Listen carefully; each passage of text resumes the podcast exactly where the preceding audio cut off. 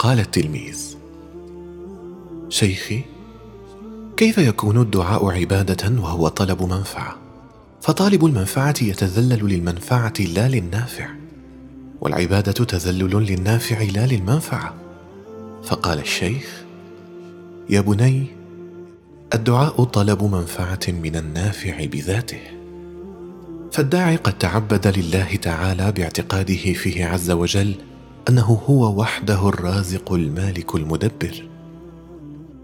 ثم طلب بعدئذ من ربه النفع. فالداعي لا يتذلل للمنفعة بل يتذلل للنافع الذي بالتذلل له تتحقق المنافع.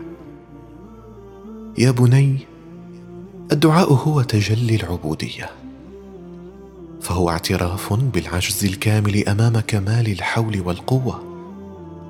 وهو لجوء الفقير للغني الجواد وثقة المستجير بالمجير وتشبث المستغيث بالمغيث وتحبب الصغير للكبير وتودد العبد للسيد.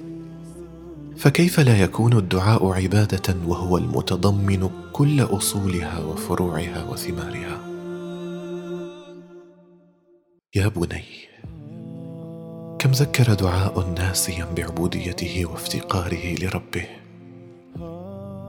حتى ربما كان طلب المنفعة فيه أقل فوائده وعوائده.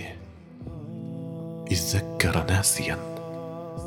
وكم أيقظ دعاؤك شعورك بإيمانك؟ فاستيقظت على قلب مؤمن كانت الذنوب واليأس قد شككاك في وجوده.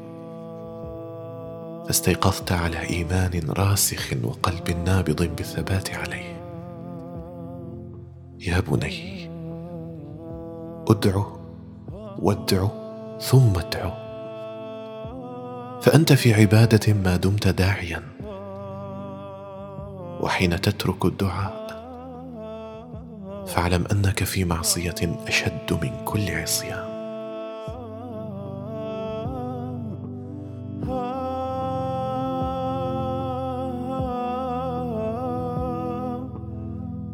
بقلم الشريف حاتم بن عارف العوني.